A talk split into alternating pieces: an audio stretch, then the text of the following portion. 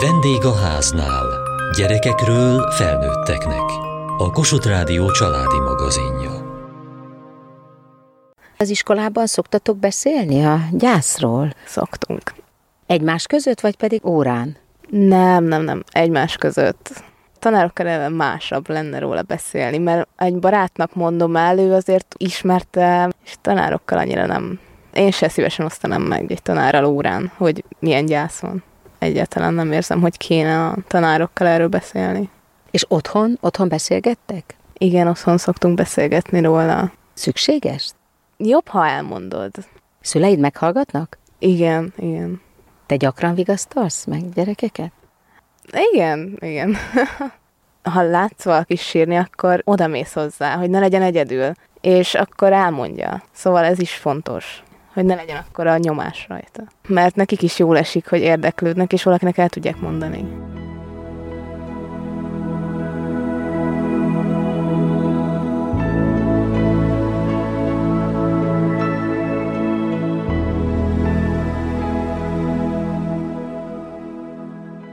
Csepreginét Török Anita a diploma munkáját a tanítóképző főiskolán a gyerekkori halálfélelem kialakulása és kezelése címmel írta. Hogy talált erre a témára? Már korábban nagyon sokat olvastam Polcelányt, aki nekem az egyik kedvenc íróm. Már ő felvetette azt a problémát, hogy a halál tabu. Minden olyan dolog, amiről nem lehet beszélni, azt a fantázia kiegészíti félelmetesebb dolgokra. Ahogy öregszem, a halálfélelemmel folyamatosan és egyre erősebben találkoztam, és rájöttem, hogy ez egy olyan téma, amiről érdemes beszélni a gyerekekkel is és a felnőttekkel is. Nagy bátorság kellett ehhez. Értékes, ezt sokan mondták, pedig annyira adta magát, mert én magam is ugye küzdöttem ezzel a problémával, és minden egyes válasz, amit találtam, a saját gyógyulásomat is szolgálta. Hogy fogod hozzá? Egy iskolai vizsgálattal szerettem volna igazolni, hogy milyen képekben jelenik meg a gyerekekben a halál, csak a szülők nem engedtek egy rajzoltatást 9-10 éves gyerekeknél, mert hogy akkor otthon válaszolni kell. Volt olyan szülő, aki nem engedte az se, hogy az iskola időbe történjen ez a vizsgálat. Tehát nem csak a gyerekét nem engedte oda, hanem azt mondta, hogy ne legyen egy helyszínen a gyerek, ahol erről beszélnek. És akkor hány gyerekkel tudod beszélgetni? Nyolccal, ha jól emlékszem, de azt se tarthattam meg én, hanem a tanárbácsinak kellett, és én csak a rajzaikat értékelhettem ki. És akkor mit kért a tanárbácsitól? A tanárbácsi azt mondta, hogy jelen van a halál az osztály életében, és két kisgyereknek a szülője meghalt. Tehát így is úgy is beszélnek róla. És hogy azt szeretné, hogy egy órai keret között erről a témáról hagy beszélhessem, és utána arról, hogy ki mit képzel a mennyországról, ki mit képzel a tovább életről, és hogy arról lehetett egy rajzolási folyamatot csinálni, amit én kiértékeltem utána. Benne volt-e ebben a nyolc gyerekben az a kettő, aki elveszítette a szülőjét? Az egyik gyerek úgy emlékszem, igen.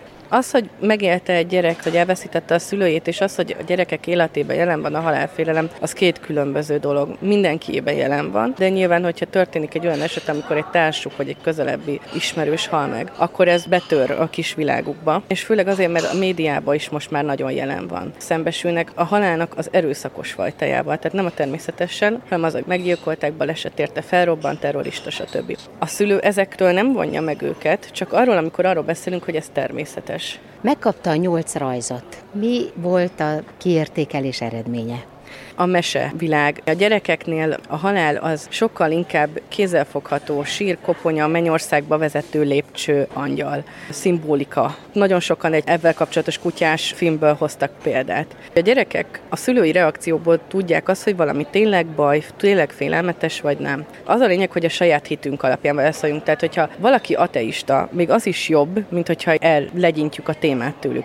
Mert nagyon sok szülő úgy akar reagálni, hogy jaj, hát erre ne beszéljünk, ki tudja, mikor lesz, lesz majd, még az nagyon messze van, tehát mikor elbagatelizálja a témát, akkor a gyerek érzi, hogy ez a szülőbe feszültséget okoz, akkor történik az, hogy ő is elkezd szorongani tőle, mert tudja, hogy valami rossz, tudja, hogy megtörténik, ugye az erőszakos halál mindenféle módjával találkozik, mert az nincsen megszűrve a tévéből, a plakátokról, tehát az mindenhonnan fröccsög az ő kis életükbe, és ebből adódik a feszültség. Hogyha egy szülő a saját hite alapján teljes nyugalommal válaszol, ezt például én is megtapasztaltam a saját gyerekemnél most, és alkalmazom is, hogy mikor azt mondja, hogy anya, kérlek, ne hagyd majd meg, akkor megmondom, hogy de tudod, hogy muszáj. És a saját hitem szerint azt mondom, hogy de majd fönt találkozunk, és megvárlak.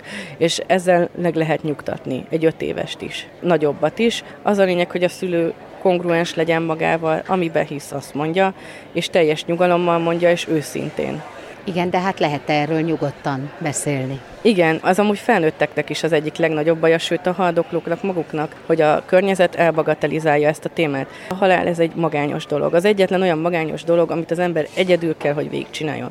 És ez az egyetlen, amire a környezet nem nyitott. Bezár a téma elő. Tehát ott van egy haldokló, aki megéli a saját elmúlását, ott vannak a saját félelmei, és még nem beszélhet róla. Mert azt mondják, hogy ugyan már mama. Ez a legrosszabb, ami velük történhet, hogy ezekkel a kétségeikkel még magukra kell maradniuk. Van a családunkban egy idős néni, aki nagyon sokszor beszél arról, hogy hát ő majd meghal, és megkérdezem, hogy és mit érez? Mit gondol az, ami fog történni? Hogy éli ezt meg? Féle attól? Tehát, hogy ezek olyan kérdések, amik az ő lelkén is könnyítenek, hogy kimondhatja.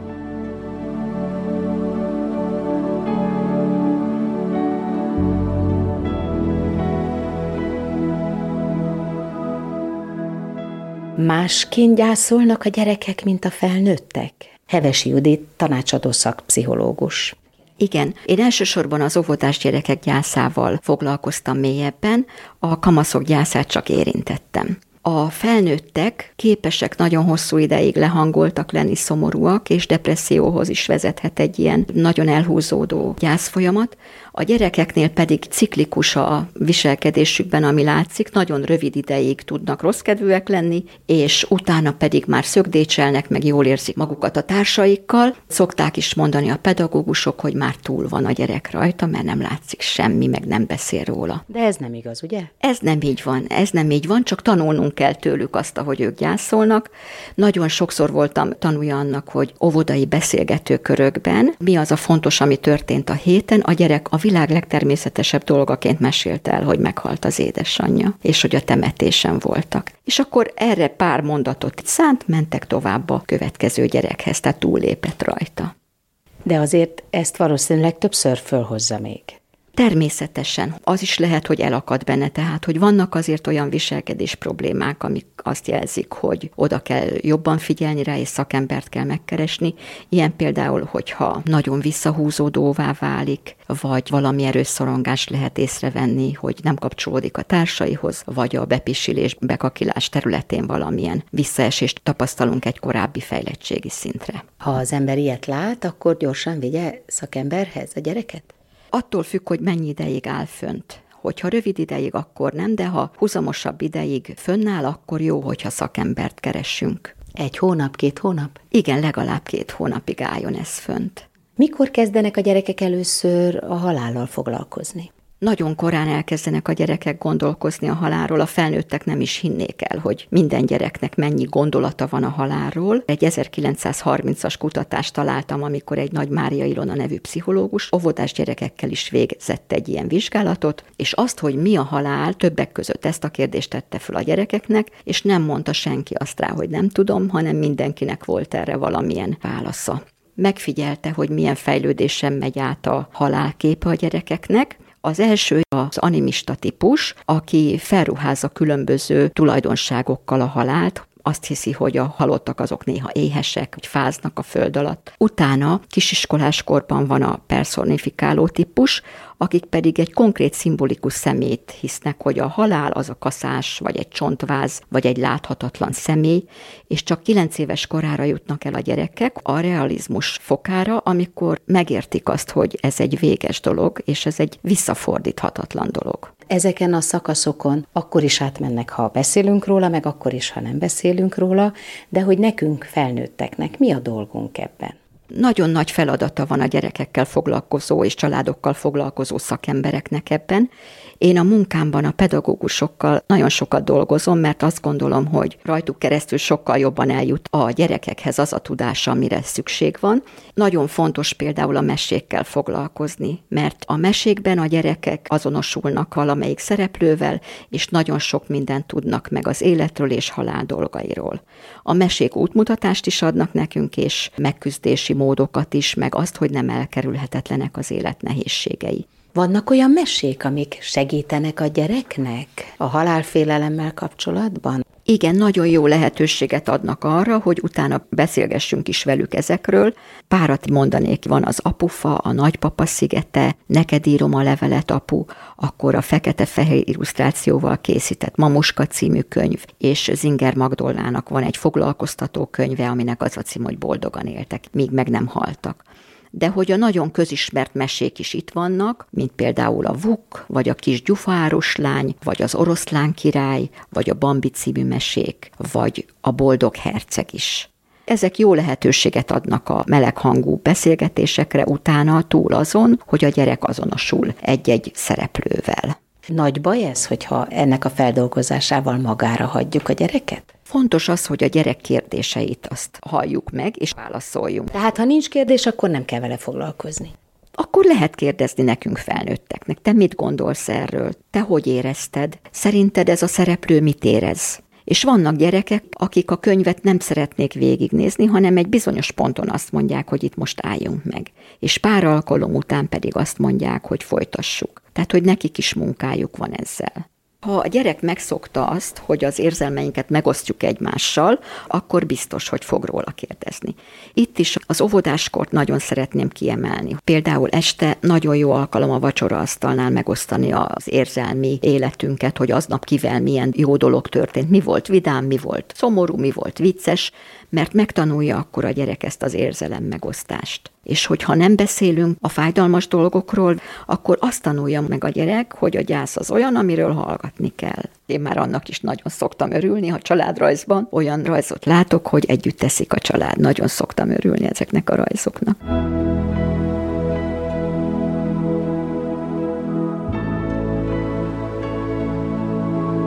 És mi az, ami belekerült a diplomamunkájába ebből a nyolc rajzból? Csepreginé Török Anita. Az összes rajzok belekerült, mivel hogy rajszakos tanítónéni voltam, ezért nekem kellett bizonyos elemzéseket végezni a képeken, hogy milyen színvilág, hogyan rendezi el. Ezekből pszichológiai következtetések vonhatók le. Milyen formákat használ, minek a jelképe az, megfelele az életkorának a használat, mi az, amit nagyobbnak rajzol, mi az, amit kisebbnek rajzol, ezeknek mind jelentősége van. Tudja azt, hogy az osztályban mi lett a lecsengés ennek a rajzolásnak? Kapott-e visszajelzést az osztályfőnöktől?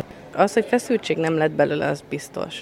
Tehát a gyerekek azt látták, hogy a tanító bácsi és én is teljes nyugalommal beszélünk erről a témáról. Utána azok a szülők, akik ezt engedték, nyilván föl voltak készülve a kérdéseikre, hisz azért is engedték. És ott, ahol a gyerek válaszokat kap, és őszinte válaszokat kap, ott nincsen feszültség. Nem hallottam olyanról, hogy tovább gyűrözött volna, hogy pszichológus kellett volna a gyerekeknek, vagy még sokáig lett volna téma. Azok között volt téma, akiket nem engedték és érdekelte, akkor megbeszélték, hogy miről beszélgettek és mi történt ott. Polcelány azt mondja, hogy 60 felé, hazafelé, hogy ahogy öregszik az ember, a halál egyre kevésbé lesz félelmetes. Én amúgy ezt várom már.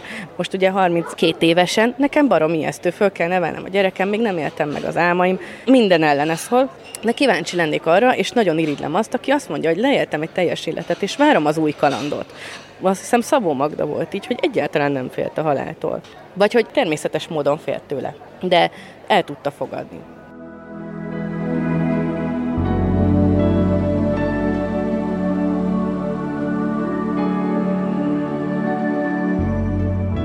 Zsóté Randor volt annak az osztálynak az osztályfőnöke, ahol Anita a vizsgálatot készítette. Nálam töltötte a gyakorlatát akkor éppen. Nagyon tetszett az, hogy ebbe a témába ő belemer menni. Támogattam. Ebben a korban a gyerekek foglalkoznak ezzel maguk is, tehát olvasmányokat is veszünk, amik ezzel foglalkoznak. Van például egy olyan olvasmány, amiben egy őszi levéről van szó, aki lehull a fáról, az elmúlás gondolata foglalkoztatja. Amikor feldolgozzuk ezt a gyerekekkel, akkor mindig felmerül az elmúlás gondolata a gyerekeknél két gyerek is elveszítette a szülőjét abban az osztályban. Ennek kapcsán nem foglalkoztak ezzel? De igen, természetesen ennek kapcsán volt, sőt, pszichológus is foglalkozott a gyerekekkel. És pont emiatt egyébként volt a szülők részéről egy félelem, hogy ennek a feldolgozása ez a megfelelő módon történjen. Olyannyira, hogy sok szülő meg sem engedte ezt a foglalkozást. Ehhez maga mit szólt? Megértettem őket, illetve annyit azért hozzá kell tennem, hogy nem magával a témával volt nekük kifogásuk, hanem féltették egy kicsit a gyerekeket attól, hogy megvan-e benne a kellő szakértelem ehhez. Igyekeztem egyébként őket meggyőzni. Anita itt töltötte ugye a gyakorlatát, és egyébként nagyon magabiztosan, nagyon jó kapcsolatot épített ki a gyerekekkel. Hónapokig emlegették még utána. Fekete István műveket hozott be például a ballagó időt, amit egyébként ő szerettetett meg velem. Ennek kapcsán is felmerültek halállal kapcsolatos gondolatok, hogy ezekről beszélgetések történtek. Én azt láttam, hogy a gyerekekből többen is jelentkeztek volna. Tehát nem ez volt itt a probléma, hanem tényleg be akartuk tartani a szülői kívánságot. Na és aztán mi történt utána? Láttam, hogy a gyerekek megnyíltak, és egyébként is egy jó osztályközösség volt. Valamiféle érettséget talán azt mondanék, hogy sikerült ezzel elérni, hogy Anita beszélgetett velük és foglalkozott velük. Én egy lezárt folyamatnak láttam ott, és úgy láttam, hogy nem is kell bele nyúlni. Én azt gondolom, hogy a gyerekeknek van erre egy igénye. A harmadikos, negyedikes korosztályban, ahogy mindenképpen kell erről beszélni, az az, ahogyan olvasmányok feldolgozásával a halál előkerül. Ez egy nagyon nehéz és tabu téma, nagyon sok szülő nagyon félve nyúl ezekhez. Általában ilyenkor már megtörténik egy-két nagyszülő elvesztése. Látom azt, hogy mennyire vegyesen reagálnak erre. Van, aki az egészet titkolni akarja, és utána kell hosszas rábeszéléssel megértetni velük, hogy a legjobb az, hogy ezt ezt meg tudják beszélni egymással szülő és gyerek.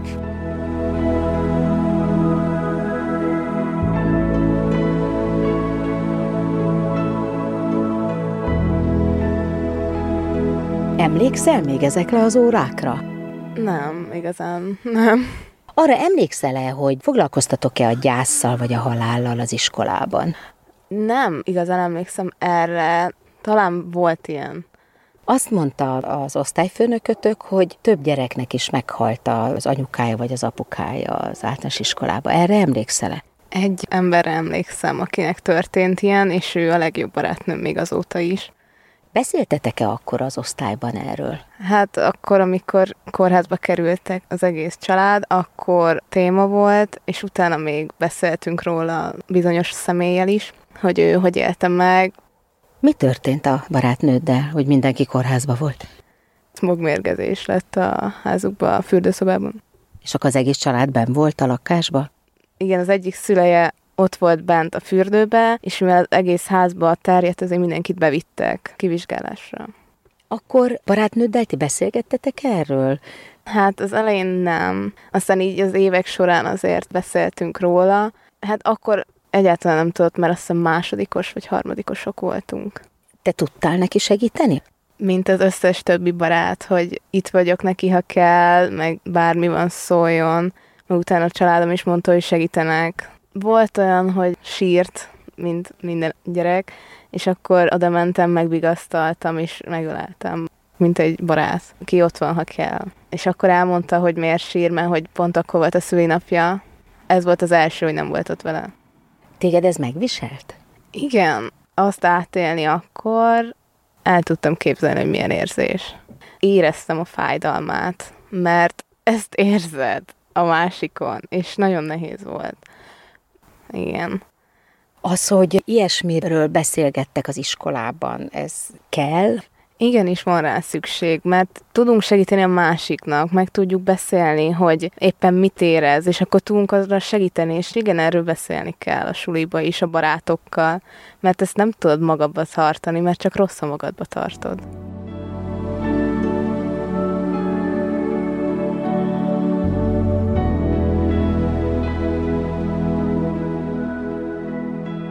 Tud-e az iskola segíteni egy ilyen gyereknek, aki nem kap otthon ebben a témában támogatást? Hevesi Judit, tanácsadó szakpszichológus. Igen, nagyon-nagyon sokat tud az iskola segíteni. Jó, ha úgy általában beszélünk a halálról, nem csak egy konkrét vesztességről, és nagyon-nagyon sokat jelent a támogató környezet, a támogató osztálytársak és a felnőtteknek a támogató odafordulása vagy itt a halottak napja, most ki lehet híres embereknek például a sírjához menni, és lehet a temetőben mécseseket meggyújtani, és ez jó alkalom arra, hogy beszélgessenek a gyerekekkel a halálról. Maga miért kezdett el foglalkozni ezzel a területtel? 2016-ban, amikor édesanyám meghalt, akkor a tanácsadó szakképzésre jártam, és akkor éltem meg azt, hogy mivel édesapámat már korábban elvesztettem, már a gyerekségemet is úgy éreztem, hogy elvesztettem, és ekkor fordultam a óvodás gyerekek gyászreakciója felé. Ez része volt az én gyászfeldolgozási folyamatomnak. Miben segített? Addig különösképpen én nem is foglalkoztam a gyászsal, és jobban megértettem azt, hogy mi a dolgom azt, hogy miben különbözik a felnőtteknek, meg a gyerekeknek a gyászmunkája, sikerült ezt úgy beépíteni az életembe, hogy, hogy jelen van úgy az életembe, hogy különböző helyzetekbe szoktam kérdezni, hogy mit szólna egy adott helyzethez, mi lenne erről a véleménye. Az édesanyja? Igen, az édesanyámat szoktam. Tehát, hogy valóban tovább él bennünk az a szeretett személy, akit elveszítettünk, ha nem is úgy, mint ahogy az óvodás gyerekek megfogalmazzák ezt, hanem más formában. És túl van már a gyászmunkán? Azt gondolom, hogy ezen nem lehet végérvényesen túl lenni, mert mindig történik az életünkben valamilyen változás, valami életesemény vagy életciklus, amikor ez újra felszínre kerül. Ez nem egy olyan folyamat, aminek pont kerül a végére, és azt mondjuk, hogy feldolgoztam. Én úgy szoktam fogalmazni, hogy körbenövi az élet a veszteségünket.